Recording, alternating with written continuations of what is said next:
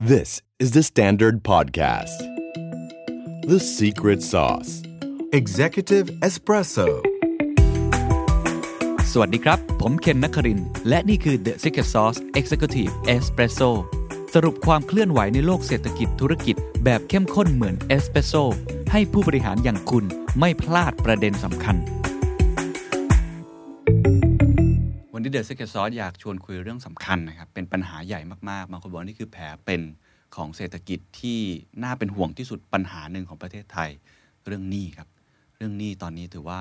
ถ้าเราไปดูตัวเลขไม่ว่าจะเป็นหนี้ครัวเรือนหนี้ภาคธุรกิจ หรือหนี้อื่น ๆ เป็นเปอร์เซ็นต์อะไรต่างๆนะเราจะเห็นเลยว่ามูลค่าของมันเนี่ยสูงขึ้นเรื่อยๆ ปลายปีที่แล้วผมไม่แน่ใจว่าตัวเลขตอนนี้เป็นเท่าไหร่นะครับหนี้ครัวเรือนต่อ GDP ขึ้นไปถึง 88%แล้วมีการคาดการณ์ว่าจะขึ้นไปสูงมากกว่านี้อีก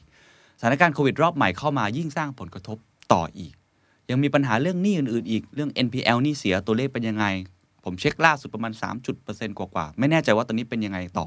แต่ละแบงก์ก็พยายามตั้งกองทุนสำรองขึ้นมา เพื่อทางเหมือนกับเป็นตั้งด่านเอาไว้ไม่ให้ระบบเศรษฐกิจที่เป็นคนสุดท้ายเนี่ยทำให้มันล่มสลายไป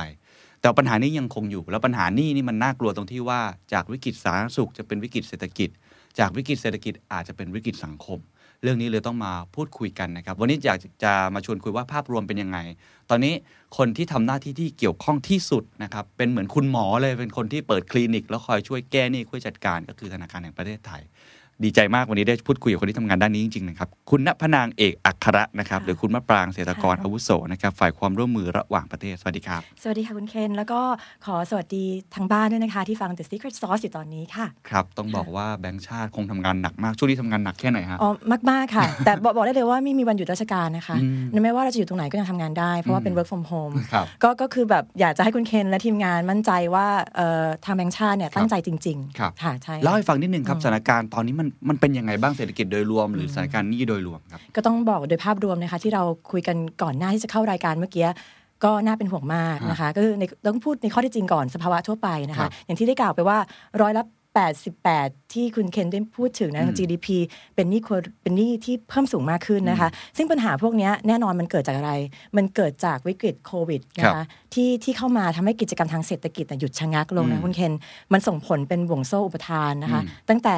อะทุกท่านก็ยังทราก็ทราบดีนะคะว่าการท่องเที่ยวเนี่ยเป็นหัวใจใช่ครับในอุตสาหกรรมที่สำคัญของประเทศเรานะคะครับในปี 2562 เนี่ย 20%ของ GDP อืมเป็นรายได้ที่เกิดจากอุตสาหกรรมการท่องเที่ยวทั้งหมดครับเมื่อหายไปนักท่องเที่ยว 40 ล้านคนครับเกือบ 40 ล้านคนหายไปในพริบตาอย่างเงี้ยใช่ด้วยหยุดชะงักทุกอย่างหยุดชะงักสิ่งอะไรสิ่งอะไรเกิดขึ้นคือ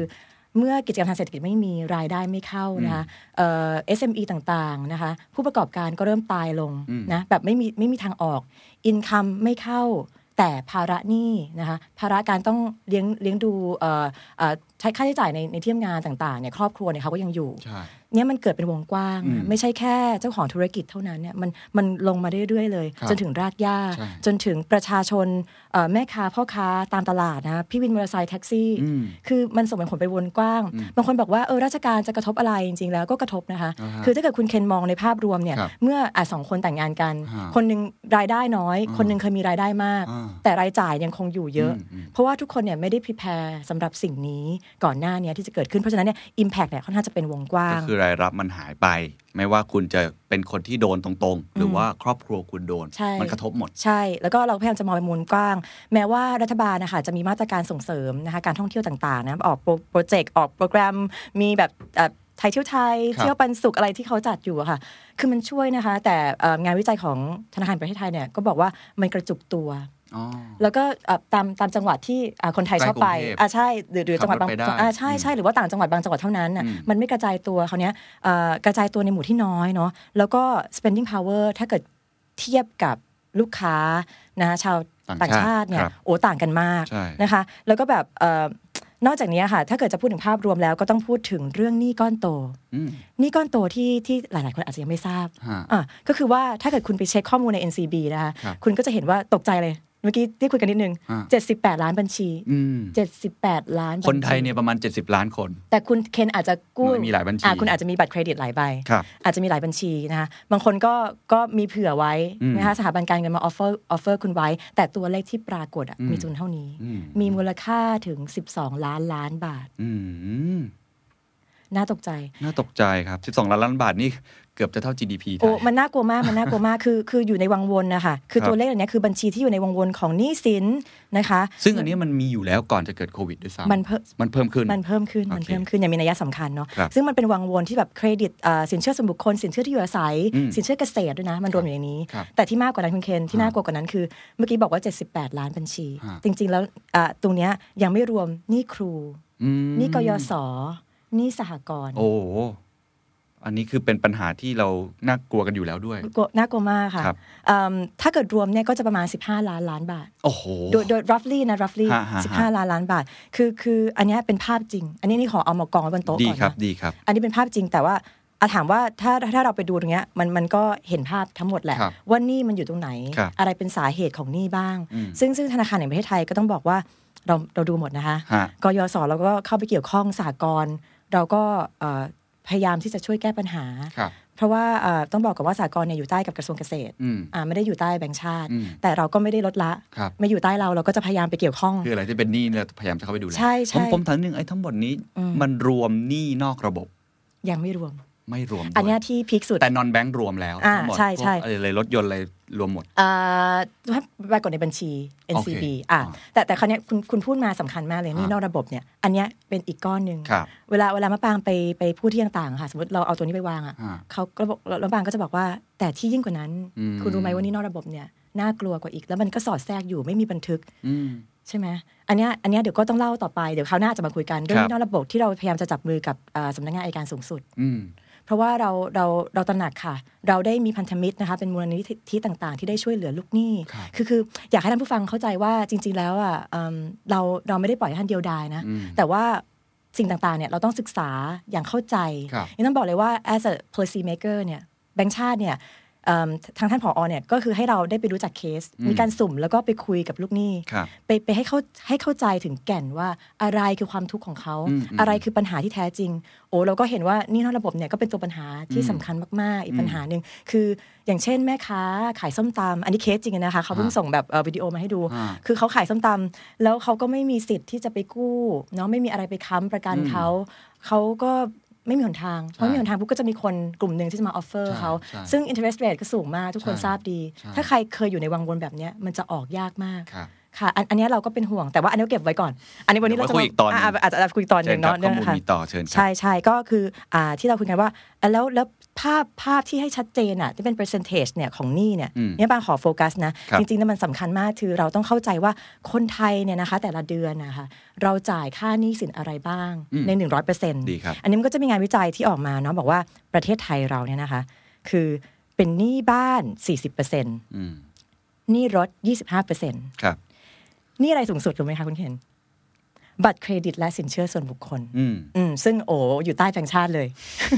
คือคือสามสิบสี่เปอร์เซ็นต์แต่ที่ peak สุดคือฮะถ้าคุณเคนไป compare กับประเทศอื่นครับๆอันนี้เราดึงมาสองประเทศนะ สิงคโปร์กับอังกฤษครับไอ้หนี้สินบัตรเครดิตและสินเชื่อของเขาเนี่ย สิงคโปร์แค่สามเปอร์เซ็นต์ อืมอะฮะอังกฤษสี่เปอร์เซ็นต์น้อยมาก น้อยมากเขาเขาไปเน้นที่ไหนอะแน่นอน ถ้าเคยใครเคยเรียนอังกฤษก็จะรู้ว่าบ้านแน่นอนใช่แบบเงินมันจะไปกองตรงนั้น 70 กับ 80เปอร์เซ็นต์คในรับประเทศ 2 ประเทศเนี้ยไปครับกองตรงนั้นนี่บ้านนะอ่ามันมันอันตรายที่ไหนรู้ป่ะ เพราะว่าเชิญครับนี่สินเครดิตกับสินเชื่อเนี่ยไม่สร้าง wealth ไง อ่าถูกอะไม่ได้ทำให้เรามีสิทธิ์ทรัพย์อะไรเพิ่ใช่มใช่ อันเนี้ยเราก็เลยพอเห็น study อันเนี้ยอืมแบงก์ชาติก็คือตระหนกเลยนะคะอืมแต่เราก็ต้องเร่งหาทางแก้ไข เพราะว่ามันแสดงอะไรบางอครับย่างให้เพราะต้องบอกทุกท่านก่อนว่าจริง ๆ นี่ไม่ใช่เรื่องไม่ดีอย่างเดียวอืมมองในแง่บวกจริง ๆ มันสามารถทำให้เราเพิ่มศักยภาพใช่ใช่เพิ่มกำลังซื้อในมุมอื่น ๆ แล้วก็ตัวเองสามารถที่จะมีบ้านมีรถไปทำมาค้าขายต่อค่ะแต่ว่าปัญหาคือเกิดตรงนี้คือของเรา 34%เป็นหนี้บัตรเครดิต อธิบายปรากฏการณ์นี้ก่อนได้ไหมครับว่าอือหือถ้าแบงก์ชาติมองทำไมคนไทยถึงเป็นหนี้บัตรเครดิตเยอะ กว่าประเทศอื่น ๆ ในสองประเทศเมื่อกี้ อันนี้ก็อาจจะเป็นเพราะว่าเอ่อการจับจ่ายใช้สอยครับของเราเนาะที่เรามุ่งเน้นแล้วก็อาจจะเป็นการ offer ของสถาบันการเงินที่อืมรวดเร็วและมีประสิทธิภาพสูงคือเห็นเห็นได้ยินว่าแบบว่าเด็กๆที่เพิ่งจบใหม่เนี่ยอ่าเขาไปนั่งรอนะคะสถาบันการเงินครับต่างๆไปนั่งรคอรับแล้วก็มี offer ให้คุณเคนคุณเคนจบใหม่อ่าคุณเคนลองใช้จ่ายบัตรเออกดเงินสดอะไร ใช่อืมใช่มากมายมันมันเกิดขึ้นเยอะมาก อันนี้อันนี้เป็นปัญหาสำคัญเลย เราเนี่ยแบงค์ชาติเนี่ยก็พยายามจะ educate ประชาชน ครับแต่มันก็ต้านทานมันมันเหมือนกระแสของความกิเลสน่ะอืมกิเลสความอยากอืมกระแสกระแสความโลภที่คนเราอยากจะมีอยากจะเป็น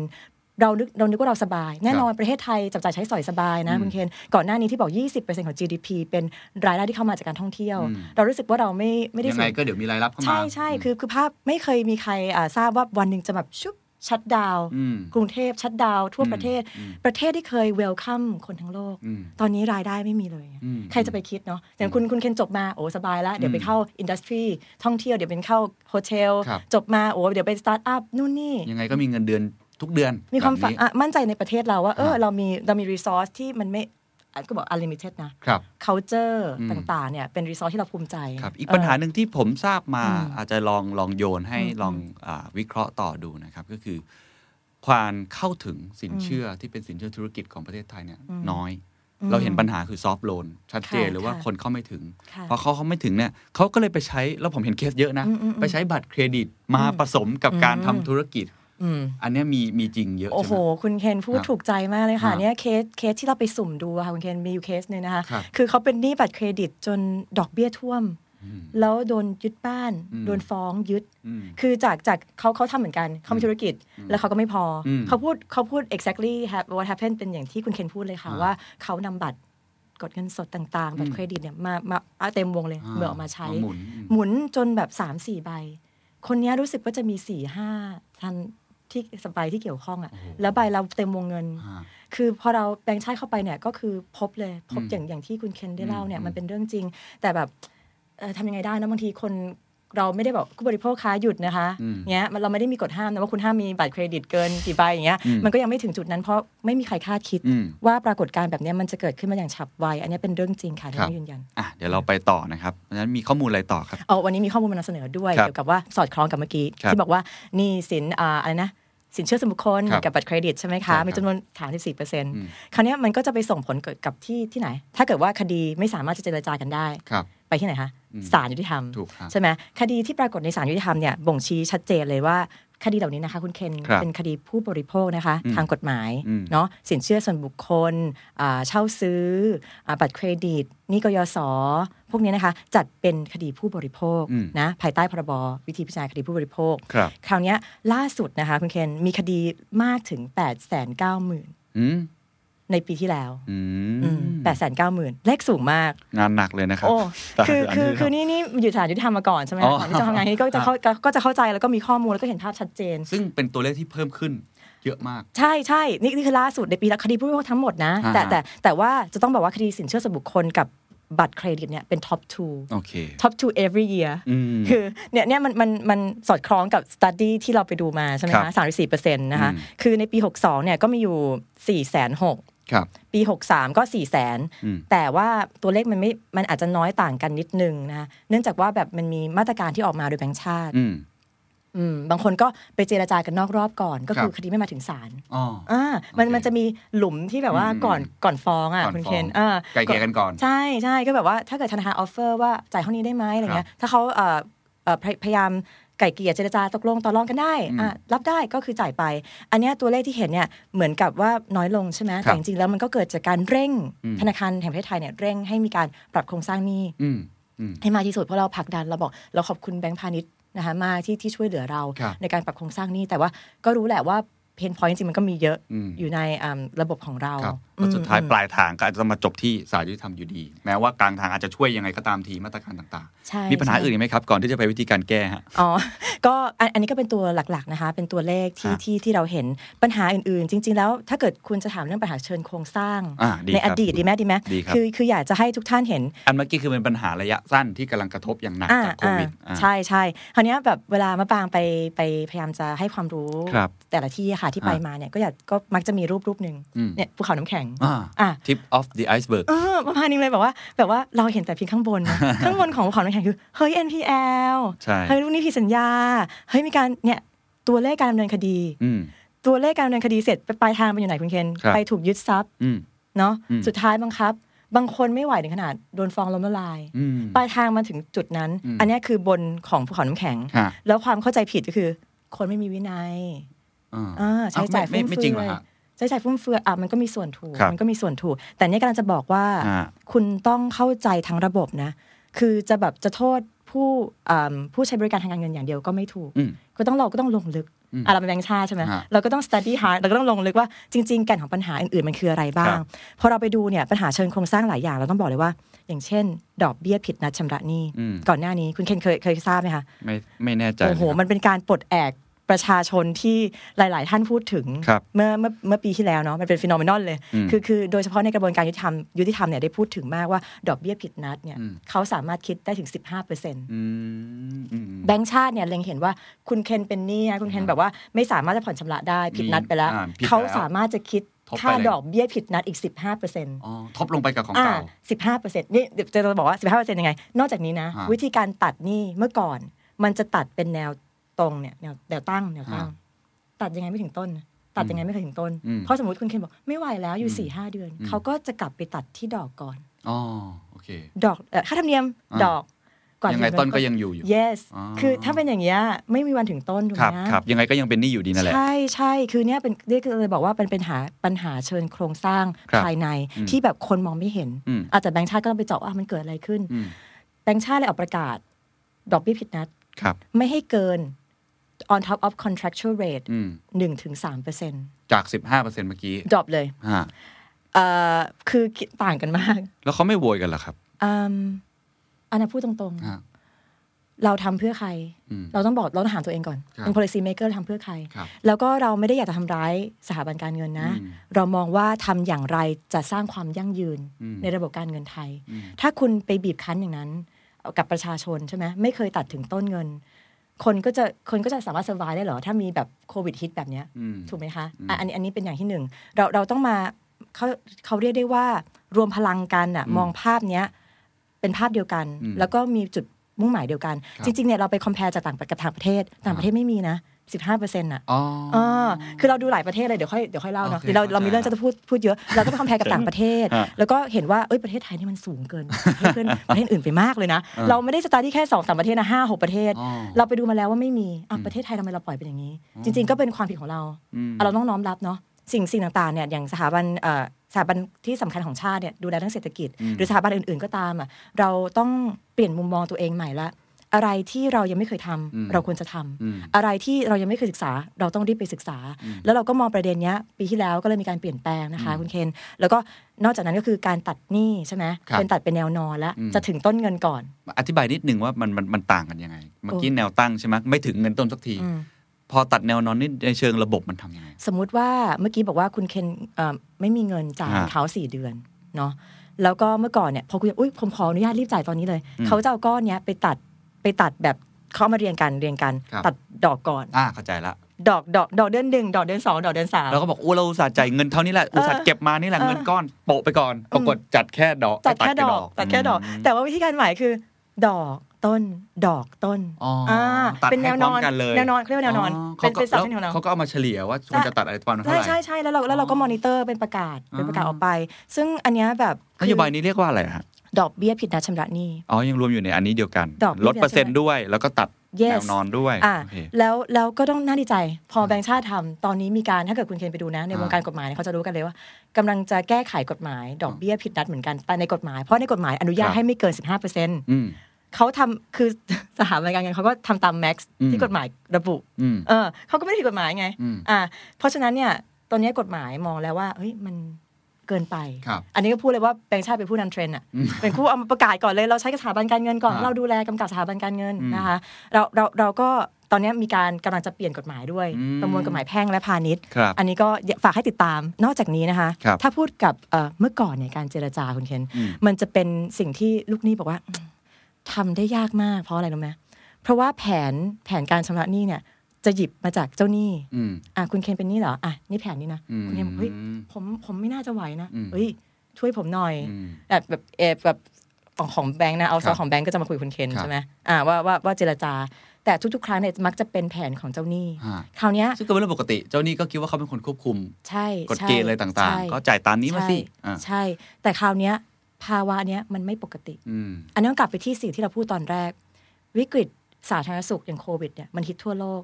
มาสู่วิกฤตเศรษฐกิจ ซึ่งตอนเนี้ยทุกคนกำลังเผชิญอยู่ครับแบงก์ชาติกังวลมากว่าต่อไปจะไปสู่วิกฤตสังคมอืมไอ้ที่เราพูดว่าแผลเป็นทางเศรษฐกิจเนี่ยก็คือ economic scars เนี่ยตอนเนี้ยเอ่อนัก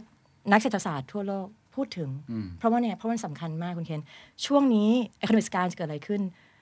สังคมจะเกิดอะไรขึ้นอย่างที่เราคุยกันนอกรอบว่าประชาชนเกิดความเครียดมากครับ เครียดมากจนกระทั่งต้องเข้าแผนกจิตเวชใช่กับในโรงพยาบาลทั่วประเทศที่อันเนี้ยแบงค์ชาติก็มีมีการ cooperation กับทางโรงพยาบาลศิริราชอืมเราก็มีตัวเลขมีข้อมูล แล้วก็ว่าเพิ่มขึ้นเพิ่มขึ้นอย่างน่ากลัวแล้วก็น่าตกใจ ต้องพูดเลยว่าใครที่มีหัวใจเป็นมนุษย์เนี่ยอืมถ้าได้ฟังเรื่องแบบเนี้ยก็ต้องรู้สึกอะไร รู้สึกแบบเห็นใจใช่ไหมอืมคุณเคนอืมอืมคือคือเอ่อ economic scar เนี่ยมันจะมาตรา มันจะเป็นแผลเป็นที่ตราตราเขาตกงานอืมไม่มีงานทำ หารายได้ไม่มีเกิดความเครียดในครอบครัวครับส่งผลต่อลูกหลานในครอบครัว ที่ที่เขามีสตูดี้อะ economic scar เนี่ยสมัยก่อนตอนตอนที่อเมริกาฮะสับพรามหรืออะไรก็ตามเนี่ยเวลาฮะเขาเขาสตูดี้มาเขาบอกว่า innovation น้อยอืมการศึกษาถดถอยความสุขลดลงอืมคือคือมันมันส่งผลเป็นระยะยาวมันเป็นวงจรที่วนครบเลยนะอืมนอกจากนั้นเนี่ยต้องมามาจากมาจากฟิลนักกฎหมายเนี่ยก็ต้องบอกว่าอาชญากรรมอะอ่าก็จะเพิ่มขึ้น เพิ่มขึ้น เพราะว่าเขาไม่รู้จะหาทางออกทางไหนอะใช่เขาก็ต้องไปเอาเงินจากใช่วิธีการผิดใช่ๆ ยาเสพติดอะไรก็อาจจะเพิ่มขึ้นใช่ถูกไหมฮะคราวนี้ก็ต้องแบบต้องบอกคุณผู้ฟังอืมต้องบอกสถาบันการเงิน ต้องบอกทุกๆคนที่เกี่ยวข้องกับเรื่องนี้ ท่านอาจจะมีส่วนเกี่ยวข้องไม่มากก็น้อยอ่าท่านอาจจะเป็นเจ้าของกิจการท่านอาจจะเป็น policy maker อยู่ในสถาบันใดก็ตามนะคะครับคือถ้าท่านไม่ช่วยกันหยุดยัง้งอืมไม่ช่วยกันลดความเห็นแก่ตัวอืมนะเหมือนครับกำไรคุณเคยมีหนึ่งร้อยครับถ้าเราเจรจาผ่อนกันได้ คุณยังรักษาลูกค้าได้อืมลูกค้าฟื้นตัวเร็ว คือมะปรางต้องต้องบอกว่าอันเนี้ยคือคือตอนเขียนใน standard อันเนี้ยแบบบริงขึ้นมาเลยบอกว่าอ่า opportunity cost ของการฟ้องร้องทั้งหมดเนี่ยคุณอืมเคนมันมหาศาลนะอืมอืมอะถ้าเกิดเราพูดว่าถ้าคุณเคนเป็นเป็นเป็นเป็นโจทย์ครับมาฟ้องมะปรางมะปรางเป็นจำเลย เดินเข้าสู่ศาลด้วยกันอืมวิจัยของกรมคุ้มครองสิทธิกระทรวงยุติธรรมก็บอกว่าคดีแพ่งเนี่ยประมาณแสนสองค่าใช้จ่ายต่อคดีอืมระยะเวลา 13 เดือนอืมคราวเนี้ยอันนี้คือเฉลี่ยอ่าแต่ว่าต้องบอกว่าข้อเท็จจริงเนี่ย บอกทุกคน opportunity cost ที่เราเสียไปเนี่ยครับไม่ใช่แค่เจ้าหนี้กับลูกหนี้นะอืมเสียคุณเสียเวลาใช่ใช่ไหมใช่ใช่คุณคุณเสียอ๋อไม่นับ mental คือแบบว่าคือเครียดมากใช่เคยใครเคยโดนหมายสารหรือใครเคยโดนบางอย่างที่เป็นตาครุฑของสารได้แปะหน้าอ่าฮะบ้านเนี่ย มันรู้สึกยังไงใช่ไหมครับมันก็ impact นี่ที่สำคัญเนี่ยการสูญเสียเนี่ยมันเป็นต่อสถาบันของรัฐ อย่างเช่นศาลยุติธรรมอย่างเงี้ยครับณเคนคดีเข้ามาวันนัดสืบของคดีผู้บริโภคที่เราพูดถึงว่ามี8 9 0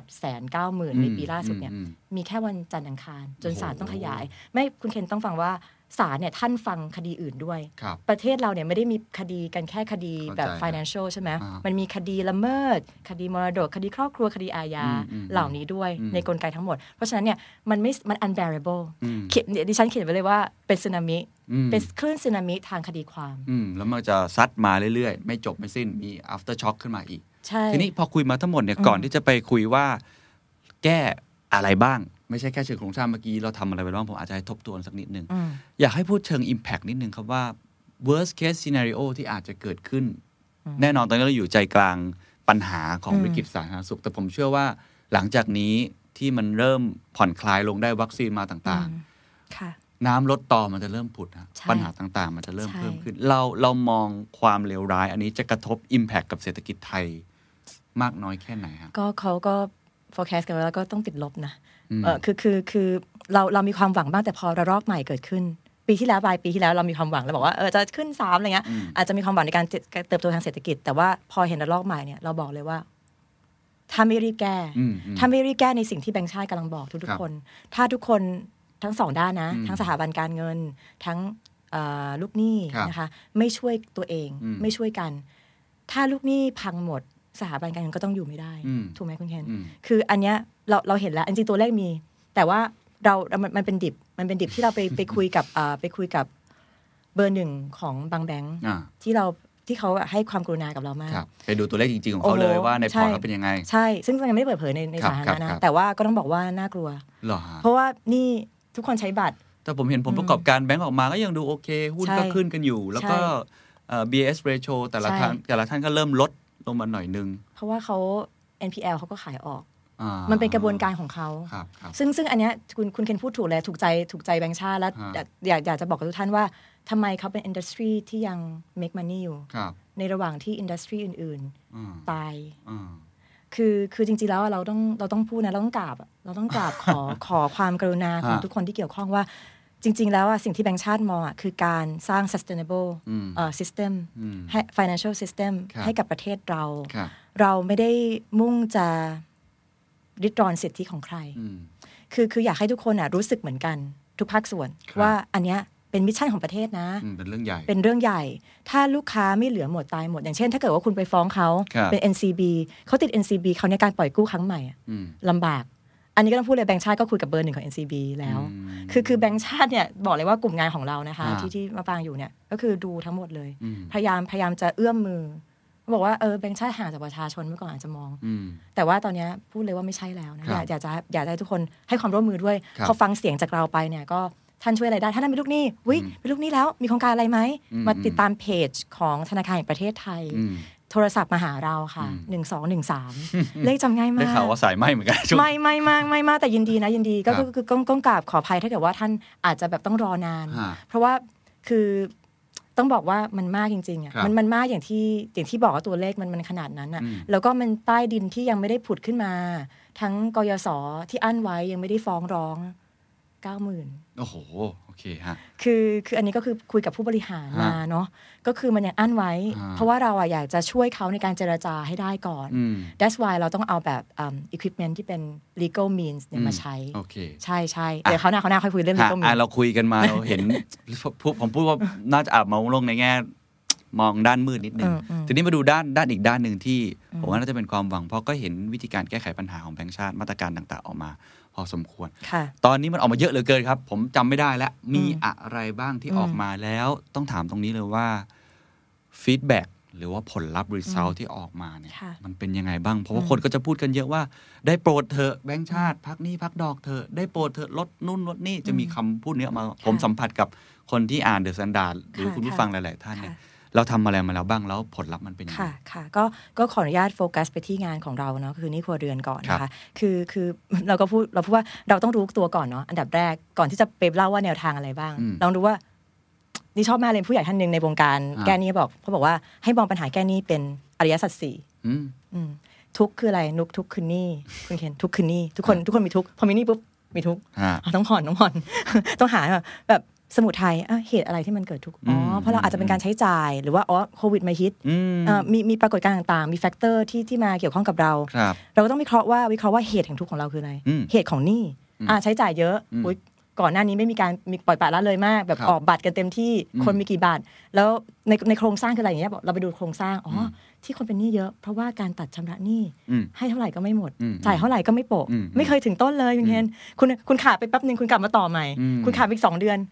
คุณเหมือนจะโอเค แต่จริงๆจ่ายไปเท่าไหร่ก็ไม่ครัเคยถึงต้นครับอันนี้คือเหตุแห่งทุกข์อ่าเหตุแห่งปัญหานี้อ่าแล้วถามว่าเออนี่นิโรธดับวิธีดับใช่ไหมการดับทุกข์ฮะคราวนี้ที่สำคัญที่สุดคือแนวทางออกอืมมาร์กใช่ไหมมาร์กผลครับมาร์กนี่คืออะไรแนวทางปฏิบัติให้พ้นจากกองทุกข์เนี้ยอืมคราวนี้คืออะไรเราเราบอกว่าระยะมาตรการต่างๆ ที่ออกมาเรื่อยๆตั้งแต่โควิดนะคะครับพักพักใช่ไหมพักชำระหนี้ท่านสามารถเลือกที่จะพักได้ใช่แล้วก็จะมีแบบเขาเรียกว่าอ่า กระบวนท่าต่างๆ ในการเลือกเจรจาอืมจริงๆ ลูกหนี้บางท่านอาจจะไม่ทราบ ว่าเขาอะสามารถจะขอเจรจากับสถาบันการเงินได้นะคะอืมอย่างเช่นอาขอ haircut ไปเลย ถ้าเกิดมีเงินมาโปะอืมอันนี้ก็ต้องมีบุญนิดนึงอืมแบบถูกลอตเตอรี่หรือว่าแบบอืบมที่บ้านพ่อแม่พอมีฐานะครับหรือเพื่อนอาจจะแบบอะไม่ไหวแล้วมึงเอาไปอ่าใช่หรือว่าก็ขอขอขอลดดอกครับ ขอลดดอกไปเข้าไปเจรจาว่าขอลดดอกหน่อยดอกที่กองอย่างเงี้ยเดี๋ยวจะพยายามหาให้คราวหน้า คือจริง ๆ คุณมีสิทธิ์ที่จะเข้าไปเจรจากับแบงค์นะอืมอ่าอันเนี้ย มีมีสิทธิ์ หรือขอเงินเพิ่มเพื่อเพิ่มสภาพคล่อง จริง ๆ มีสิทธิ์หมดแบงค์ชาติก็ให้ซอฟท์โลนอืมแต่คราวเนี้ยธนาคารพาณิชย์ไม่ได้ปล่อยอืมเพราะว่ามันเสี่ยงใช่เขารู้สึกว่ามันเสี่ยงที่จะใช่ปล่อย คราวเนี้ยทำยังไงมันเป็นปัญหาที่วนไปวนมาเป็นจุดอืมเดิมไอ้มาตรการที่เราออกเรื่อยๆมันก็จะกลับมา loop เดิมอ้าวอ่าแบงค์ไม่ปล่อยอ่าแบงค์ก็บอกปล่อยไม่ได้แบงค์ชาติคุมไว้ถูกเวลาคุณจะผมจะให้เครดิตกับใครไปเนี่ยผมต้องเช็คนู่นนี่นั่นอะถูกมาติดที่แบงค์ชาติอีก คือเหมือนกับตอนนี้มันยังไม่ตอบโจทย์ เพราะอ่าฉะนั้นเนี่ยเราจึงสร้าง infrastructure ใหม่ อ๋อเหรอฮะหมายหมายถึงว่า infrastructure เนี้ยเราต้องไปกู้ชีวิตคนที่เป็นหนี้ก่อน ครับ อันนี้ที่เราพูดว่าเอ่อคดีผู้บริโภคเยอะมาก อืม ที่เป็นหนี้บัตรเครดิต และสินเชื่อส่วนบุคคลที่เป็น4ี่แสนกว่าเนี่ยอืมรูปนี้อืมอยากให้ดูนิดนึงก็คืคอรับว่าทั้งทบทไปเกี่ยวข้องกับใครบ้าง อืมคือในเมื่อเราออกมาตรการต่างๆ ยังไม่ค่อยใช้เนี่ยพักพักไปคนไม่มีอินคัม ฮะพักไปเขาก็ยังไม่รู้ว่าจะแก้นี่ยังไง ใช่ แล้วแล้วเอ่อ ทบเอ่อสถาบันการเงินไม่กล้าปล่อยอืมมันเหมือนแค่ยืดเวลาอะแค่ยืดแบบแค่ยืดแบบแล้วไปตายตอนจบครับไปตายกันทีเดียว ซึ่งเราไม่อยากให้เป็นปรากฏการอืณ์มแบบนั้น เพราะเรามันจะเกิด economic sky ที่เราบอกอืมเพราะฉะนั้นเนี่ยเราก็เอื้อมมือกับใครบ้างทบทเองออกมาตรการต่างๆหนึ่งนะครับมาตรการเรายังสร้างช่องทางครับอย่างเช่น ทางด่วนแก้หนี้อืมเคยได้ยินไหมคะครับคุณคุณคุณอ่าคุณคุณนะคะฮะจริงๆทางด่วนแก้หนี้เนี่ยเอ่อเพิ่งจะตั้งเองนะคะคุณเคนอ่าเมษาหกสามมันคืออะไรมันคืออะไรมันคือทางด่วนใช่ไหมพาสไปอืม เราเรารับโทรศัพท์ท่าน แล้วเราก็จับท่านไปไปไปแมทช์กับสถาบันการเงินของท่านอืมบางคนอาจจะแบบไม่เกรงใจหรือว่ารู้สึกว่าคุยไม่รู้เรื่องฮะอยากหาคนกลางเป็นที่พึ่งพิงอ่าแบงค์ชาติก็แบบเอ่อคนกลางที่ดูแลเสถียรภาพเนี่ยก็คือจับมือให้ว่าอะโทรไปติดต่อแล้วก็ติดต่อแบงค์ให้อะคุณเป็นหนี่สถาบันการเงิน นี้นะเอนะ นี่นี่ประชาชนชื่อนี้ปุ๊บๆอยากขอไก่เกลี่ยหนี่อืมซึ่งซึ่งน่าตกใจมากเมื่อปี 63 เมษาเนี่ยเพิ่งเปิดใช่ไหมคะอ่า แสนกว่ารายฮะอืมเราเป็นทางด่วนให้คนเออมเราเป็นแสทางด่วนให้คนเป็นแสนอ๋อเพราะว่าแสดงว่าปัญหามันง่ายมากเลยก็คือเขาไม่กล้าเข้าไปคุย ใช่ใช่มันเป็นปัญหาอย่างที่มันมันมันเป็นอะไรที่ติดอยู่อืมเหมือนเหมือนคุณเคนเป็นหนี่อะอืมบางทีคุณเคนบอก ไม่แน่ใจว่าเข้าไปจะคุยรู้เรื่องหรือเปล่าอ่าอ่าแล้วแล้วเราเป็นคนไปขอเงินเขาอ่าเพราะฉะนั้นเขาพูดอะไรเราก็จะอาจจะเกรงใจอาจจะกลัวครับเนี่ยมาคุยกับพนักงานเจ้าหน้าที่แบงค์ชาติก่อน เราแบงค์ชาติก็จะ match ให้เหมือนประสานจับมือจับมือให้อะเอามาคุยกันนะอย่างเงี้ยอ๋อเจ็ดสิบเปอร์เซ็นต์บรรลุอ๋อเหรอฮะข้อตกลง โอ้ไม่น่าเชื่ใช่เนอะใช่ไหม คือเรื่องเนี้ยอยากจะให้ public ได้ทราบด้วยว่าแบบครับเหมือนเราก็ทำมาตลอดตั้งแต่ฮะเมษาเนาะครับพอโควิดฮิต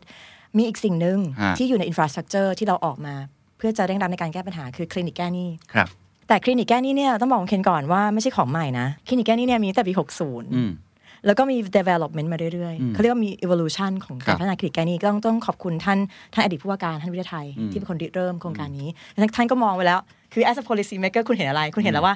ถ้าเกิดเกิดอะไรขึ้นเนี่ยมันจะต้องมีการช่วยเหลือออืมอันเนี้ยก็จะรับหนี้ที่เป็น NPL อืมก่อนฟ้องครับนะคะ แต่ก็อยากจะชี้ให้เห็นว่ามันมีการพัฒนาเมื่อก่อน ต้องก่อนฟ้องอย่างเดียวในช่วงระยะที่ 1 ในปีครับ60 ต่อมาแบงก์ชาติได้ความร่วมมือกราบขอบพระคุณจริงจากสถาบันการเงินต่างๆจำนวนสถาบันการเงินเพิ่มเมื่อก่อนมีแต่แบงก์อืมช่วงที่2เฟส2ก็จะมีนอนแบงก์นะคะสุดท้ายก็จะมีอ่าสองงเฉพาะกิจเพิ่มด้วยอืมคือเราเรียกได้ว่าขอความกรุณาจากสถาบันการเงินมาร่วมกันแก้หนี้เพราะอะไรรู้ไหมครับโอเคถ้าเขาไปตามหาเองน่ะ ยากอืมคือทางสองงบางบางบางครั้งเนี่ยเขาไปตามหาลูกหนี้ ลูกหนี้เคยได้ยินไหมลูกหนี้แบบเปลี่ยนชื่อ เปลี่ยนเบอร์โทรย้ายบ้านอืมคือมันเกิดขึ้นมันเป็นเรื่องจริง คนอืมเราพอมีปัญหามีความทุกข์เนี่ยหนทางในการแก้ทุกข์ของเขาเนี่ยอืมมันไม่ใช่หนทางที่จะช่วยเขาได้จริงครับ มันก็ต้องเข้าไปสู่โลกอีกโลกอีกรูปแบบหนึ่งอะใช่จริงๆปกติคนไม่ค่อยไปทำแบบนั้นๆใช่ใช่มันมันเกิดขึ้นจริงมันการหนีฮะหนีแล้วคลิเรื่อยนิกแกนี่ทำอะไรฮะๆคลินิกแก้หนี้ก็คือจะคล้ายๆกับทางด่วนอืม แต่ว่าเราเราจะมีอ่า SAM เป็นผู้ที่ดูแลให้เราฮะคือเขา consolidate เลยนะ อันนี้ต้องบอกเลยว่ามันเป็นหนี้หนี้สินเชื่อส่วนบุคคลกับบัตรเครดิตอ่านะครับอ่าคลินิกแก้เนี่ยแก้แก้หนี้นี้ ซึ่ง บางคนเนี่ยจะมีหลายใบอืมเราก็ consolidate ให้เลยอืมเราก็มารวมรวมแล้วก็ทำอ่าข้อตกลงให้ลูกหนี้มาทรายอืมว่าแบบเออผ่อนปลนแบบไหน ซึ่งพอคุยกันทุกคนอะมันจะมันจะเข้าใจและเห็นภาพครับคือพอลูกหนี้เข้ามาตรงเนี้ยเขาก็จะได้คุยกับทุกคน เราก็จะเช็คให้ว่าคุณยังมีหนี้บัตรที่ไหนบ้างอืมเพื่อจะได้จบแบบคุณเคนไม่งั้นอะเราแก้ให้ที่หนึ่งอีกที่หนึ่งไม่ได้แก้อ๋อออ่าซึ่งซึ่งกระบวนการกลไกเนี่ยคนที่อยู่ในวงการการเงินเนี่ยก็อ่าทราบอยู่แล้วว่าต้องแก้อย่างไรบ้างเขาวเนี้ยโอเคลูกหนี้เดินเข้ามาเขาไม่ได้อโลนเนี่ยอ๋อเขารู้ว่ามันจะเกิดอะไรขึ้นแล้วมีคนกลาง คือเราเหมือนเป็นคุณหมอ ใช่ใช่ใช่ช่วยให้ใช่ค่ะอันแรกเมื่อกี้ก็คือเหมือนเป็นทางด่วนพาอืมมาแมทชิ่งค่ะเจอกันอายุค่ะไปแก้กันเอง จะแก้ไงก็ว่ากันไปอ่าค่ะใช่ไหมฮะค่ะให้แต่รายถ้งานมาที่เราด้วยนะอ่าเราก็เช็คโอคอ่าแต่ถ้าอันนี้มันเป็นเราเราทำตัวลงไปเล่นด้วยเลยใช่เพราะเราเห็นใช่ว่าใช่มันซีเวียใช่ใช่เราต้องมาช่วยวิธีการเพราะเรามีเรามี framework ของเราแล้วใช่มีวิธีการแก้ต่างๆ ใช่ใช่อ่าค่ะ ซึ่งซึ่งเป็น debt ต้องบอกเลยว่าเป็น debtor choice เลยอืมเพราะว่าลูกค้าเนี่ย ผ่อนได้ยาวครับ3ปี5ปี เฉพาะเงินต้นอืมโอ้คิดดูคุณเคนดีใจไหมอืมถ้าได้มาฟังเนี้ยอืมคุณผ่อนได้3ปี5ปีเฉพาะเงินต้น ถ้าคุณผ่อนสำเร็จปุ๊บดอกยกให้อะเหรอฮะใช่ค่ะ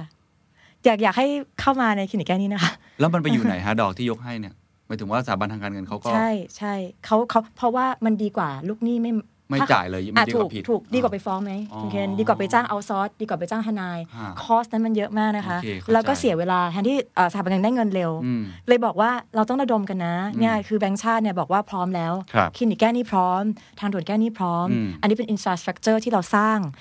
โปรแกรมของเรามากได้ถึงสูงสุด 10 ปีนะคะ โอ้โอเค แต่ว่าดอกเบี้ย ดอกเบี้ยต่ำมีดอกเบี้ยโอเคเข้าใจคือคุณเคนเป็นหนี้เนี่ยผ่อนสบายสบายๆโอเคช่วงโควิดเนี่ยยังผ่อนได้ยังเก็บเงินไว้ ไว้ให้ลูกหลานได้กินข้าวอะอ่าอันเนี้ยเราเราต้องพูดเลยว่าเราเราต้องมาดาวทูเอิร์แล้วเราต้องมาอ่าต้องมาพูดกับเบสิกที่เราการการใช้ชีวิตของประชาชนน่ะอืมคือเราเห็นใจเขาว่าคนบางคนไม่มีเนี่ยต้องไปหยิบยืมนะอืที่มเราเห็นในข่าวแล้วก็ตามข่าวว่า ไม่มีแม้กระทั่งข้าวสารจะกรอกหม้อจริงอืมๆที่แบบบอกแจ้งครูแจ้งอะไรต้องไปเอาไปให้ใช่ไหมข่าวอืมล่าสุด คือ มันมันทุกคนอะอืมมันมันมันทุกที่อะในประเทศไทยอย่างเงี้ยครับเราเราต้องช่วยแก้อืมอันเนี้ยเราแบบแบงค์ชาติก็พยายามจะแบบ voice ออกมาให้มากที่สุด อันอืมตัวนี้คลินิกเก้นี่มันมีตัวเลขประมาณเท่าไหร่คนเข้ามาขอเป็นผู้ป่วยเป็นเนี่ยนะเป็นเป็นหมื่นค่ะอ๋อก็ก็หลายหมื่น หลายหมื่นฮะที่เราช่วยแก้ได้แต่เรายังไม่พอใจครับเราพูดเลยเลยยังไม่พอใจ เราอยากจะได้มากกว่านี้เพราะว่าคนที่ถือเอ่อยังมีปัญหาแบบนี้อยู่เยอะบ้างเป็นล้านอืม เป็นล้านล้านๆเลยเนี่ยบอกเป็นล้านล้านๆมันน่ากลัวกว่านี้ตัวเลขที่คนถือบัตรเครดิตจำนวนบัตรเครดิตที่ออกไป เราเราก็มีตัวเลขเนี่ยบอกว่าต้องขอบคุณ 35 สถาบันการเงินครับที่ที่อยู่กับเรา อันนี้ก็สาสามารถไปเช็คได้ว่าใครอยู่กับเราบ้างอืมก็จะมีบางสถาบันการเงินที่ยังไม่เข้าอ๋ออ่อะโอเคแต่เราก็ลาไว้ก่อนอะเชิญชวนเชิญชเชิญวนชวนให้กับกับกับกับกับค่ะก็ช่วยกันเอ่อ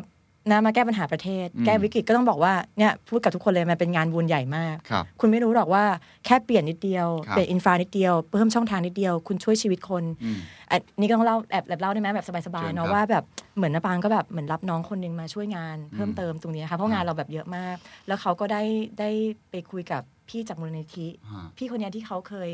เคยคิดจะฆ่าตัวตาย คือจะฆ่าตัวตายแล้ว ตอนวิกฤตโอ้40 หลังจากนั้นเนี่ยพอเขาพ้นวิกฤตนั้นได้ มีความสว่างในใจว่ามันมีช่องทางในการแก้เขาอืมเขาเขาแก้นี่ของเขาได้ เขาจะช่วยคนอื่นแก้อืมแล้วเขาก็บอกน้องคนนี้ที่มาเพิ่งมาช่วยงานนะปางว่า น้องจะช่วยคนที่กำลังจะคิดสั้นอีกเยอะ โอ้ดีจังคือฟังแล้วมันก็แบบทัชมาก คือ คือเราพาน้องมาช่วยงานเนี่ย เรา เรารู้อยู่แล้ว เรามีความมุ่งมั่น แต่เราอยากจะแชร์ความรู้สึกนี้ให้กับคนทุกคนเลยอืมที่เกี่ยวข้องกับ กับกลไกเนี้ยครับว่า เอ้ย มันช่วยกันเถอะ เพราะว่าชีวิตทุกคนมีค่าทำไมเราต้องยอมให้สาเอ่อวิกฤตสาธารณสุขมาฆ่าเราอืม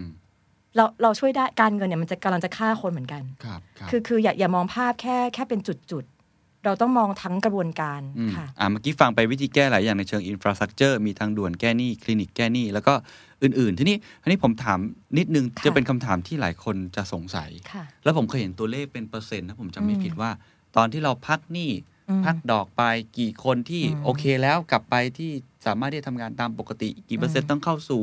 กระบวนการอืมความซีเวียแตกต่างกันออกไปอืมอืมแล้วก็จะมีคนพูดว่า เฮ้ยแบงค์ชาติพักหนี้พักดอกต่อไม่ได้อีกเหรอหรือมีมาตรการอะไรอื่น ๆ อีกไหมที่จะช่วยเขาเนี่ย อันนี้อยากจะตอบทุกท่านยังไงครับ อยากจะบอกว่าอย่ารอวันที่มันเหมือนให้ขนมลูกเนาะอ่า คือให้ยืดว่ารู้สึกดีให้รู้สึกดี ให้อมน้ำตาลในปาก ให้อืมให้ไม่สัมผัสความเจ็บปวดอืมคือเพนของคุณมันยังอยู่อืมหนี่คุณยังกองอยู่บอกเลยว่าวิธีการเนี้ยไม่ใช่อืมเราเราเราเข้าใจแล้วการพักไปเรื่อยๆ ไม่ได้ช่วยจริงครับๆเพราะฉะนั้นเนี่ยเราเลยบอกว่า encourage ให้ทางแบงก์เนี่ยแก้ปรับปรุงโครงสร้างหนี้ทำ TDR อืมเยอะขึ้น เราเช็คจำนวนก็เยอะขึ้นจริง อันนี้อืมต้องขอบคุณแบงก์แต่มันก็ยังไม่เพียงพอออืมและรูปแบบการ TDR เรามองว่า มันก็ยังไม่ตอบโจทย์ประชาชนอืมทำอีกผิดผิดชำระหนี้อีกอืมอืมอืมเพราะที่บอกตอนแรกว่าไม่ได้ดูว่าลูกหนี้เขาสามารถ afford ได้เปล่าครับก็คือก็คือเราก็มองจุดเนี้ย เราเลยบอกว่ามันเป็นวาระแห่งชาติอืมถามว่าวาระแห่งชาติทางเศรษฐกิจอันนี้คืออะไร คือการไกล่เกลี่ย การไกล่เกลี่ยทั้งระบบอืมการไกล่เกลี่ย mediation ทั้งระบบการเงิน ไอ้ที่พูดเมื่อกี้ขั้นต้นมันเป็นแค่ปลายภูเขาน้ำแข็งผมเข้าใจถูกไหม ใช่ จริง ๆ วิธีการแก้ที่สำคัญวาระแห่งชาติก็คือการไกลเกลี่ย ใช่ อันเนี้ยต้องพูดว่าเป็น agenda ของแบงค์ชาติเลย ท่านท่านผู้ว่าการเศรษฐพุทธอะค่ะอืมท่านท่านก็ได้บอกว่าการแก้ไขหนี้สินเนี่ยเป็น OKR อันดับหนึ่งขององค์กรอืมเพราะฉะนั้นเนี่ยท่านพูดเลยอืมเวลาพบพบพนักงานครั้งแรกคือท่านท่านเพิ่งมารับตำแหน่งใช่ไหมคะ ก็ท่านก็บอกเนี่ยเป็น mission สำคัญ คราวเนี้ยโจทย์เนี้ยพอเราได้รับมาเนี่ยทางทีมงานเนี่ยท่านผอมะปรางแล้วก็ทุกๆคนที่เกี่ยวข้องเนี่ยก็มองว่าจะทำอย่างไร ให้แก้ไขได้ตรงจุดที่สุดเนี่ยอืมอย่างที่บอกว่าศึกษามาฮะโตใต้ภูเขาน้ำแข็งเนี่ยโหอย่างหนักเลยอ่าปัญหามากมาย คราวเนี้ยเราก็เราก็อยากวางวางและวางเลยเอาว่าเฮ้ยอะไรจะแก้ได้จริงอืมอ๋อทำไมเราไม่ใช้กลไกทางกฎหมายอืม mediation อืมซึ่งซึ่งมันมีอยู่แล้วด้วยนะคะ แต่เรามาผนึกกำลังทั้งหมดอืมอันเนี้ยจะขออนุญาตเล่าว่าเราเนี่ยมีความเกี่ยวข้องกับหน่วยงานอื่นครับทั้งกระทรวงยุติธรรม ซึ่งเราได้เราได้ลงนาม MOU ตั้งแต่วันที่ 30 พฤศจิกายน 63ครับไปนะคะ แล้วก็มีท่านรัฐมนตรีมาเป็นสกขีพยานท่านประหลัดเป็นเป็นเป็นลงนามกับท่านผู้ว่า หลังจากนั้นเนี่ยเราก็มีความก้าวหน้ากันเรื่อยๆ ต้องบอกว่ากรมบังคับคดีอืมบังคับคดีคืออะไร ไปบังคับยึดทรัพย์สินของท่านใช่ไหมฮะอยู่ใต้กับกระทรวงยุติธรรมครับอันนี้เราก็ไปโคกับเขาอืมเมื่อวันที่ 26 มกราคมที่ผ่านมา เราก็ไปลงนามกับสำนักงานศาลยุติธรรมอืมคราวเนี้ยเรามีสองเสาหลักครับ ในกระบวนการยุติธรรมที่ร่วมมือกับเราครับแล้วก็เห็นเล็งเห็นปัญหาเช่นเดียวกับเราว่า ต้องมีการไกล่เกลี่ยทั้งระบบ มันจะช่วยแก้อย่างไรอืมตรงไหนมันจะไปแก้โครงสร้างหลักอย่างไรเล่าให้ฟังนิดนึงฮะก็เพราะปกติเนี่ยถ้าเกิดเราอืมพูดเรื่องหนี้เราก็จะพูดแต่ภาพเมื่อกี้แหละอืมอะพักนู่นพักนี่สามารถที่จะคอนโซลิเดตหรืออื่น ๆ ต่างๆค่ะนานาค่ะเราจะเราเข้าใจในมุมนั้นค่ะแต่เราอาจจะไม่ค่อยได้มองในมุมเชิงกฎหมายว่าจริงค่ะๆมันมีส่วนสำคัญอย่างยิ่ง หรืออาจจะ ก่อนนั้นเราจะพูดเรื่อง financial literacy อะไรจะค่ะพูดเรื่องนี้ประมาณค่ะนี้เยอะ ซึ่งมันเป็นต้นทางค่ะใช่ไหมอันนี้อาจจะเล่าให้ฟังว่ามันมัน impact ยังไงเหรอวิธีใช่การนี้ใช่ใช่วิธีการนี้ก็คือการที่เรามองทั้งแบ่งเว้นระยะเป็นก่อนฟ้องฮะระหว่างฟ้อง และหลังศาลพิพากษาแล้วอืมเวลาไปอธิบายที่ไหนก็จะมีแบบมีสไลด์ที่ชัดมากฮะก่อนฟ้อง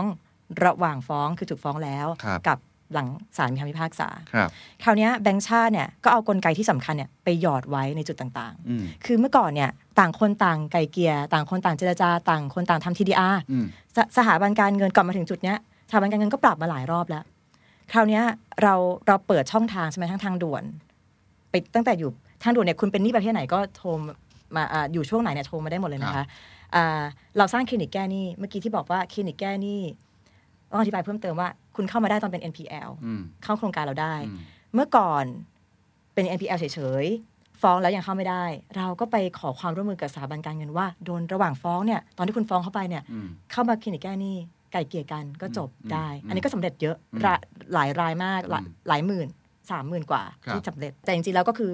ไม่ใช่ว่าทุกคนจะรอด ไปจนถึงวินาทีสุดท้ายฮะอันนี้ก็ต้องเข้าใจต้องเป็นปัญหาอย่างหนึ่งเพราะว่าเข้าใจคือพอพอเราทำดีลให้เขาได้แล้วเนี่ยไม่ใช่ทุกคนจะสามารถผ่อนได้จนจบครับอันนี้อันเข้านี้ใจก็เป็นเพราะเป็นเพราะว่าโควิดระลอกใหม่ด้วยอืมคราวเนี้ยที่สำคัญที่สุดคือล่าสุดนะคะ เราไปเรื่องแบบเราจับมือกับกระบวนการยุติธรรมใช่ไหมคะ เราก็ไปคุยกับทางกระทรวงว่า และสถาบันการเงินด้วยอืมว่าเราขอยืดคุณสามารถเข้าคลินิกแก้หนี้ได้จนถึงวันตั้งเจ้าพนักงานบังคับคดี มันนานเท่าไหร่ครับ ก็หลังจากคำศาลมีคำพิพากษาใช่ไหมอ่าคะตามกฎหมายเนี่ยอ่าคุณสามารถที่จะต้องทวงถามบังคับคดีภายในสิบปีหลังจากศาลมีคำพิพากษาอ๋อแต่ก็แล้วแต่สถาบันการเงินว่าเขาจะเร่งรัดกับคุณโอเคขนาดไหน มันก็โอเคมันก็คือเป็นการซื้อเวลาโอเคก็อาจจะมีแต่แต่ต้องต้องต้องต้องบอกเลยว่ากลไกการไกลเกลี่ยเนี่ยอยู่ทุกจุดนะโอเคเข้าใจอ่าเดี๋ยววันหลังค่อยมาเล่าแล้วกันอ่าเชิญกฎหมายอ่าแต่ว่าอันนี้เล่าสั้นๆว่าในแบงค์ชาติไปเกี่ยวข้องอย่างไรอืมก่อน คือพอมาถึงจุดที่เราไปขอขยายว่าตั้งเจ้าพนักงานพิทักษ์เอ่อเอ่อบังคับคดี ล่าสุดของมหกรรมไก่เกลี่ยฮะอันนี้ที่เราจะโฆษณาของใช้ชื่อดีเลยนะมหากรรมไก่เกลี่ยมหกรรมไก่เกลี่ยนี่สินเชื่อส่วนบุคคลและบัตรเครดิตครับเนี่ยค่ะชื่อนี้นะคะอืมโทรไปหาหนึ่งสองหนึ่งสามได้อีกครั้งก็คือว่าเราขอให้ยืดไปถึงวินาทีก่อนคนจะตกเหวมตอนไหนรู้ไหมตอนที่เขาขายท่อตลาดอืมเราแต่ว่ามีมีสถาบันการเงินร่วมนะ เราต้องต้องแจ้งนะ เรื่องเข้าใจครับทุเรื่กองอันคือมีสถาบันการเงินอยู่ตลอดอ่าร่วมร่วมไม่หมดอ่าไอ้ต้องบอกว่าไม่หมด อันนี้เราก็แบบต้องต้องพูดว่าฮะยังไงช่วยช่วยกันเข้ามาหน่อยเราจะได้ช่วยกันเอ่ออะโอประเคเทศชามาติเรามาอะที่ถึงก่อนถึงปากเหวเลยจะลงอยู่แล้วะจะโดนจะโดนคุณเคนก็จะโดนไล่ออกจากบ้านแล้วอืมอืมเขาจะมาเอ่อยึดทรัพย์ทรัพย์สินบ้านหลังนี้ของคุณเคนแล้ว เราไปขอให้เขางดโจทย์เนี่ยงดการขายให้เราอืมถ้าเราเชิญลูกหนี้มาคุยได้ครับคือลูกหนี้ก็อยากจะเข้ามา อันเนี้ยเราก็ต้องแบบบอกเลยว่ามันเป็นสิ่งที่สุดยอดอะคืออืมคือคุณไปช่วยเขาก่อนเขาจะตกเหวอะอืมก่อนเขาจะไม่มีที่อยู่อืมเออ แล้วเราแล้วเราก็ได้อ่าสถาบันการเงินที่ร่วมกับเราอะครับ21 แห่งอืมในในเรื่องของหลังฟ้องที่เป็นมหกรรมอะค่ะคที่รับเราจับมือกับกรมบังคับคดีกระทรวงยุติธรรมด้วยครับเนี่ยค่ะ อันเนี้ยก็ต้องบอกว่าต้องต้องขอบพระคุณจริงอืมๆขอบพระคุณคนทั้งทั้งกับกรมบังคับคดีกระทรวงยุติธรรม แล้วก็ทางสถาบันการเงินที่ที่ต้องบอกว่าเมตตาเนาะจริง ๆ แล้วอะคือเขาก็ขาย ได้ แต่ว่าเขาเปิดโอกาสให้ลูกหนี้มาเจรจา แล้วก็ทำอืมสัญญาใหม่เพราะจริง ๆ ถ้ามองอะทุกท่านอาจจะไม่ทราบทุกอืมจริง ๆ มันเป็นอีกหนึ่ง business หนึ่งเลยนะครับในการขายทอดตลาด พวกนี้ก็จะมีคนมารับจะมีธุรกิจต่างๆ ที่อยู่ในตลาดหลักทรัพย์ด้วยซ้ำนะค่ะที่เขาจะรับไอ้ช่วงต่อเนี้ยเพื่อไปบริหารจัดการเหมือนกับการเอาผมใช้คำว่า waste ละกันพวกเนี้ยที่มันเสียไปแล้วเนี่ยไปบริหารจัดการใหม่ทำรีไซเคิลอะไรต่างอ๋อๆใช่ใช่ได้กำไรเยอะมาก ใช่ ซึ่งธุรกิจเหล่านี้เติบโตโอ้โหก้าวกระโดดนะฮะโอ้โหในปีที่ผ่านมาเออล่าสุดอะถ้าใครตามข่าวก็จะเห็นว่าเฮียฮอนะครับ RS ก็จะลงมาในธุรกิจลักษณะแบบนี้ด้วยที่เรียกว่า AMC เพราะฉะนั้นอันนี้ก็เป็นอีกอีกมุมหนึ่งนะฮะที่คิดว่าเอ่อแบงค์ชาติก็คงอยากจะเข้ามา เรื่องของการไก่ไก่เกลี่ยหนี้เนาะค่ะการไก่เกลี่ยค่ะหนี้ก็ค่ะ ซึ่งซึ่งขออนุญาตบอกเลยว่าจะเริ่มวันแห่งความรักนี้ค่ะอ๋ออ๋อยังไม่เริ่มอ๋ออ๋อยังไม่เริ่มวันที่เราคุยกันยังไม่เริ่มยังยังอะวันนี้จุดจีนก็ก็ก็คือว่าเอ่ออยากจะบอกบอกทุกคนว่าวันครับที่ 14 กุมภาเนี่ยนะคะ เราเราจะเริ่มนะคะเป็นมหกรรมไก่เกลี่ยครั้งเนี้ยที่เป็นหนี้บัตรเครดิต แล้วก็หนี้สินเชื่อส่วนบุคคลโอเคสองอย่างสองอย่าง ซึ่งฮะเราบอกตั้งแต่แรกว่าอืม34%ของหนี้ที่คนไทยจ่ายในครับภาคครัวเรือนเนี่ยจะเป็นหนี้สองอย่างนี้ฮะค่ะ ใครที่เข้ามาได้บ้าง จริง ๆ ทุกท่านที่ที่เอ่อกรอกง่ายมากเลยข้อมูลเข้ามากรอกเข้ามากรอกก่อน คือที่เราเล่าว่าเราตั้งแต่ต้นทางจนถึงปลายทางอะค่ะ คือในคลินิกแก้หนี้ก็จะมี qualification ของเขาคืออาจจะแตกต่างกันไปอืมต้องอายุไม่เกิน 65 เป็นหนี้อืมไม่เกิน 2 ล้านบาทอืมแต่ว่าแต่ว่าเราต้องบอกกับว่าคุณสมัครมาเถอะ เพราะว่าคุณเป็นหนี้ตรงไหนอะทางระบบเราอะก็จะจำแนกออกไปอ๋อโอเคให้นะเดี๋ยวเดี๋ยวขออนุญาตเล่าว่าครับความพิเศษของมหกรรมไก่เกลี่ยหนี่ครั้งนี้มีอะไรบ้างอืม ต้องบอกว่าไก่เกลี่ยหนี่ครั้งนี้เราตลอดสายจริง ๆ อยากจะบอกอันนี้เพิ่มเติมเลย บัตรดีอยู่คุณก็แก้ได้นะคุณเคนอืมแบงค์ชาติเนี่ยอยากขอให้คุณแก้เลยบางครั้งอืมอืมอืมคือคือบัตรดีอยู่เนี่ยเราต้องบอกว่าcredit card เนี่ยดอกเบี้ยสูงมากใช่ ประชาชนไม่รู้ว่าเขาสามารถจะเปลี่ยนเป็นสินเชื่อระยะยาวอืมที่เรียกว่า term loan ได้อืมซึ่ง term loan เนี้ยจากคุณต้องจ่าย 20กว่าเปอร์เซ็นต์อืมในบัตร credit card อะคุณสามารถที่จะขอเป็น term loan ขอแบงก์อ่าระยะเวลาผ่อน 4 ปี 12เปอร์เซ็นต์ดอกเบี้ยอืมค่ะอืมอืมขอได้นะคะอืมอืมคือคือคุณกดมาทางเนี้ยเราก็จะแบบ match คุณกับแบงค์ให้อืมโอเคคือคือเอ่อภาคประชาชนยังไม่ทราบครับอ่าแล้วแล้ววงเงินของท่านอันนี้ต้องต้องบอกกันเนาะวงเงินสมมติ1นึ่งแสนบาทอืม คุณเป็นหนี้เครดิตหกหมื่นแล้วคุณอยากจะเปลี่ยนก้อนเนี้ยเป็นเทอมโลนอืมคุณก็สามารถจะเปลี่ยนได้ แล้วคุณก็อย่าลืมขอให้แบงก์คงวงเงินอีกสี่หมื่นอ๋อไว้ขอได้ ก็ยังใช้ได้อยู่ปกติ อยากให้ขอต้องขอนะต้องขอครับค่ะค่ะ ถ้าเกิดว่าถ้าเกิดต้องบอกว่าถ้าเกิดเกิดข้อขัดข้องข้อร้องเรียนว่าอืมไม่ได้รับความช่วยเหลือจากธนาคารก็แจ้ง 1 2 1 3จอืริมงโอเคๆใช่เราเราพร้อมรับฟังแล้วก็ ครับคือคือแบงค์ชาติไม่ได้ว่าจะดิ้งดูดายมองเฉยๆหรือมองแต่ภาพใหญ่อ่านะเราไม่ใช่ว่าโชว์กราฟสวยหรูแต่มันตัวเลขเป็นยังไง เราอยากจะสัมผัสช่วยเหลือประชาชนอย่างแท้จริง เพราะฉะนั้นเนี่ยถ้าเกิดคุณมีข้อขัดข้องในการที่แบบเข้าไปคุยกับแบงค์แล้วคุยไม่ได้อืมก็โทรศัพท์เข้ามาหาเราอืมเราจะลิงก์เข้าไปอยู่ทางทางด่วน แล้วก็จะมีคนกลางใช่ไหมเหมือนเวลาคนเราทะเลาะกันอืมกกเอ่อแก่นของการไกล่เกลี่ยเนี่ยคือว่ามีคนกลางครับมาช่วยอืมเจรจาครับคราวเนี้ยแบงค์ชาติเนี่ย ในฐานะที่ผู้ดูแลเสถียรภาพแล้วก็เห็นปัญหาอืมในเชิงโครงสร้างทั้งหมดเนี่ยเราเองอะอาสาที่จะมาช่วยดูแลเรื่องพวกนี้คโดรับยการโดยการแมทช์จับคู่ประชาสัมพันธ์หนี่ดีอะแก้ได้อืม NPL ตั้งแต่ก่อนฟ้องอยู่ระหว่างฟ้องก็เข้ามาได้ งั้นเราก็จับคุณไปแมทช์ที่ที่คลินิกแก้หนี้อืมแต่ที่พิเศษที่สุดก็คือว่าอย่างที่มาปางเรียนว่าเราได้ลงนามความตกลง MOU กับเอ่อสำนักงานศาลยุติธรรม ก็คือว่าถ้าคุณเข้ามาตรงช่องนี้นะคะ ก็เปรียบเสมือนไก่เกลี่ย ในศาลแบบก่อนฟ้องนะอืมไปในไปในตัวอืมอืมคือดีลที่คุณจะได้คือเป็นดีลเดียวกับคลินิกแก้หนี้อืมอืมแทนที่จะคุณจะไปเขาเรียกว่า เจรจารายบุคคล รายครับแบงก์แล้วก็คุณคุณเป็นลูกหนี้เนี่ย ก็ไม่มีอยู่แล้วเนาะไม่มีเงินอยู่แล้ว เข้าไปเจรจาก็กลัวอืมความกลัวแล้วก็ความแบบอะยอมยอมไปเนี่ย สุดท้ายแล้วเนี่ย ก็เสียอยู่ดีครับ แล้วพอเสียแล้วก็โดนฟ้องโดนฟ้องยึดทรัพย์โดนฟ้องไม่มีทรัพย์เขาก็ตามไปฟ้องล้มอืมได้ได้ไปเรื่อยๆเป็นทครัอบดๆคือคือนี่ก็ต้องเล่าว่าข้อเท็จจริงเนี่ยมีมีเคสจริงนะขออนุญาตเล่าได้ไหมแบบเชิญจะครับจะได้รู้สึกว่าเออสะท้อนสะท้อนสังคมจริงๆ คือรู้จักมีเพื่อนเป็นผู้รักษาหลายท่านใช่ไหมคะเขาก็เล่าว่าข้อเท็จจริงเนี่ยอย่างเช่น ล่าสุดเนี่ยผู้ที่เป็นหนี้บัตรเครดิตคนหนึ่งถูกถูกฟ้อง แต่ตัวเขาเองอยู่เป็นอัมพาตอืมภรรยามาที่ศาลแทนอืมแบงค์ไปเรียกมาอืม เพราะว่าต้องรับผิดชอบแทนเนาะอืมเป็นภรรยาตามกฎหมายใช่ไหมเออเหมือนกับว่าให้ให้ให้คู่ความมาคู่ความมาไม่ได้ก็ก็ภรรยามา คือเขาไม่มีจริงๆเขามาร้องไห้ที่ศาลอืมอ่าคือคือศาลทั่วประเทศอะค่ะศาลชั้นต้นทั่วประเทศเนี่ยมีมีมากเกือบ 260ศาลเนาะแล้วก็มีศูนย์เอ่อที่ศาลชั้นต้นนะแล้วก็มีศูนย์ไกลเกลี่ยเกือบทุกศาลครับ เขาก็จะมาให้มาไกลเกลี่ยกันนะ ตามตามตามพอตามพรบค่ะ เขาจะให้ไปไกลเกลี่ยฟ้องแล้วไปไกลเกลี่ยอืมคราวเนี้ยคนนี้ก็เข้ามาแล้วก็ร้องไห้หนักมากแล้วก็เพื่อนที่เห็นในการณ์เขาก็เขาก็โอ้โหสัมผัสถึงความทุกข์แล้วเขาบอกว่าเนี่ยเดี๋ยวจะไปกู้หนี้นอกระบบอืมาโปะบัตรเครดิต คุณคุณเคนนึกออกยังอืมมันคืก็อจะคืเป็นอวงจร คือประชาชนเนี่ยเจ็บช้ำมาเท่าไหร่แล้วอะอืมกับสิ่งเหล่านี้อืมเพราะฉะนั้นเนี่ยเพราะว่าดีลที่เขาเสนอเขาไม่สามารถจะ afford ได้จริงครับๆ คือคือเราต้องเราแต่เราก็ต้องเคารพนะว่าสิทธิของเจ้าหนี้อะเราเคารพอ่าแล้วถ้าพเคระสอย่างนี้เนี่ยแบงค์ชาติเข้าไปช่วยยังไงอะถ้าอย่างเงี้ยก็ให้สมัครเข้ามาอ่าสมัครเข้ามาเราก็จะเจรจาให้โอเคเข้าคือใจคือแล้วบางบางเคสบางเคสอะเราเราเข้าไปมากกว่าที่ดีลที่เราบอกอีกมคือคือเราคือคือเราก็ขอความร่วมมืออะครับคือเราต้องพูดตรงๆว่าเราไม่สามารถที่จะไปไปบอกว่าแบงค์คะ คือเขาเขาไม่ใช่เป็นองค์กรไม่แสวงผลกำไรเนาะอืมเข้าใจเขาเขาเป็นธุรกิจเขามีซึ่งผู้ถือหุ้นอะซึ่งอืมเราอะอยากให้ธุรกิจเขาดีครับถ้าเกิดแบงค์แข็งแกร่งแบงค์ชาติ happy อืมแต่แบงค์ชาติมองแล้วว่าถ้าปล่อยให้เป็นอย่างเงี้ยอืมการฟ้องร้องเรื่อยๆ ของของธนาคารเนี่ยครับมันจะไม่ก่อประโยชน์อืมให้กับทั้งประเทศเลยครับแล้วสุดท้ายลูกค้าไม่เหลืออืมถูกคือหลังจากเนี้ยแล้วแล้วแล้วใครจะพังเนาะอ่าคือคือเราเราอยากจะให้เป็นอะไรที่ยั่งยืนครับครับค่ะค่ะอะเพราะฉะนั้นเราเห็นภาพรวมทั้งหมดนะครับว่าแบงค์ชาติ กำลังทำอะไรอยู่กำลังมีสิ่งใหม่ ๆ เกิดขึ้นนะครับทีนี้ผมถามนิดนึงในแง่ของ policy maker คนที่วางนโยบายเนี่ยไอสิ่งที่พูดมาทั้งหมดเนี่ยความยากที่สุด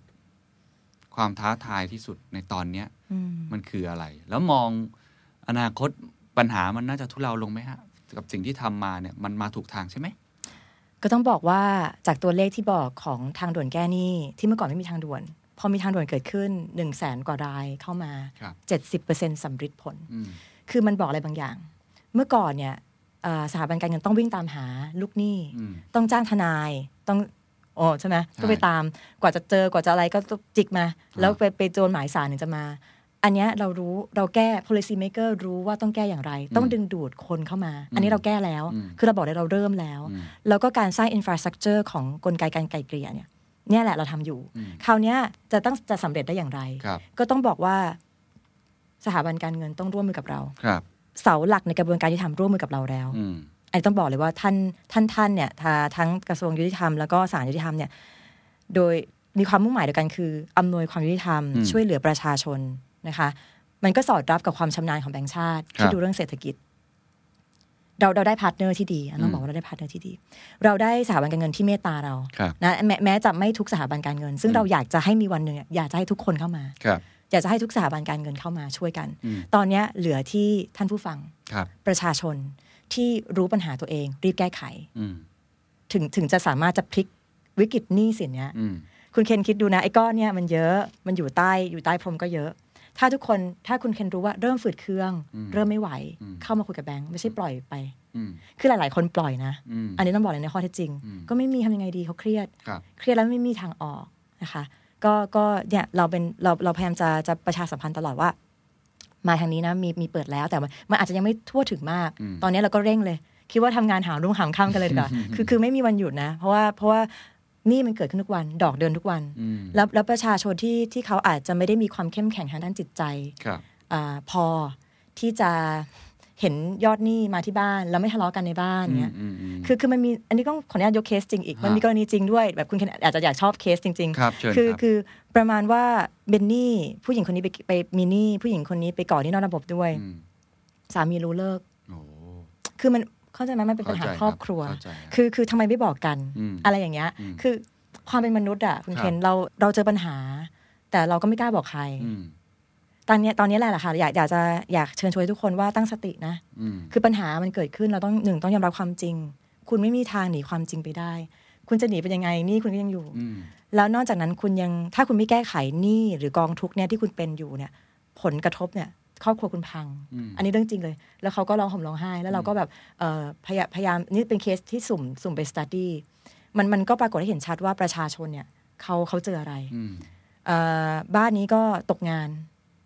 อันนี้ก็พยายามจะหาอาชีพเล็กๆน้อยอืมๆที่ที่ได้ไม่เท่าไหร่อะค่ะคุณเคนแบบแบบผลิตแบบผลิตภัณฑ์เล็กๆน้อยอืมๆทำมีมีรายหนึ่งเขาเรียกว่าถักถักผ้าพรมเช็ดเท้าอืมได้ชิ้นละไม่กี่บาทอืมไม่ถึงห้าบาทอะไรอืเงี้มยแต่ก็ต้องทำแต่ก็ต้องทำอ่า อันนี้คือคือข้อเท็จจริง ซึ่งซึ่งถ้าเกิดคุณรู้ตัว คุณรู้ตัวให้รีบเข้ามาอืมโดยเฉพาะหนี้หนี้พวกเนี้ยหนี้บัตรเครดิตอะไรเงี้ยจริงๆมันแก้ได้อืมค่ะมาขอเปลี่ยนได้ที่เราบอกว่าหนี้ดี อันหนี้ดีอยู่ยังไม่เสีย คุณขอเปลี่ยนเป็นอ่าสินเชื่ออ่าก้อนเงินที่เป็นอืม term loan ได้อืมดอกเบี้ยถูกกว่าเยอะครับค่ะขอบคุณครับ เพราะฉะนั้นค่ะคนที่เกี่ยวข้องทั้งหมดนะครับแบงค์ชาติเริ่ม ผมว่าก็เริ่มเข้ามาสัมผัสประชาชนมากขึ้น จากภาพที่เราเห็นนะต้องขอบคุณค่ะคุณมะปรางมากที่มาเล่าให้ค่ะฟังสถาบันทางการเงินก็เข้ามานะครับ ก็อาจจะผมใช้คำว่าต้องมองในมุม stakeholder capitalism มากขึ้น มองอืม stakeholder มากขึ้นค่ะนะครับอ่าเสาหลักยุทธธรรมมาเริ่มแล้วแล้วก็คุณผู้ฟังทุกท่านสำหรับผมเนี่ยคุณผู้ฟังไม่ใช่แค่คนที่มีปัญหาเรื่องนี้อย่างเดียว แต่ถ้ามีคนรอบข้างที่มีปัญหา หรือถ้าคุณเป็นเจ้าของธุรกิจ นะครับเป็นนายจ้างที่มีลูกจ้างที่มีปัญหาอืมเรื่องนี้อยู่ค่ะคุณก็สามารถจะไปบอกกล่าวเขาได้ค่ะยื่นมือเข้าไปช่วยเขาได้นะครับค่ะท้ายที่สุดอยากให้คุณมะปรางสรุปเล็กน้อยแล้วกันว่าเออผมว่าปัญหานี่มันเป็นปัญหาที่ใหญ่มากแล้วเราก็พูดกันมาตลอด แล้วก็ต้องยอมรับความจริงว่าค่ะสิ่งที่เราคุยกันวันเนี้ยมันเหมือนกับเรากำลังพยายามที่จะทำโรงพยาบาลให้ดีขึ้นอะอืมทำคลินิกให้มันดีขึ้น รอคนป่วยที่เข้ามานะครับ เพื่อที่จะทำให้เขาเนี่ยไม่ไม่ไม่ถึงขั้นต้องเสียชีวิต ไม่ถึงขั้นต้องเอาซียู เสียอวัยวะไป รักษาเขาให้หายเร็วที่สุด แต่ว่ามันก็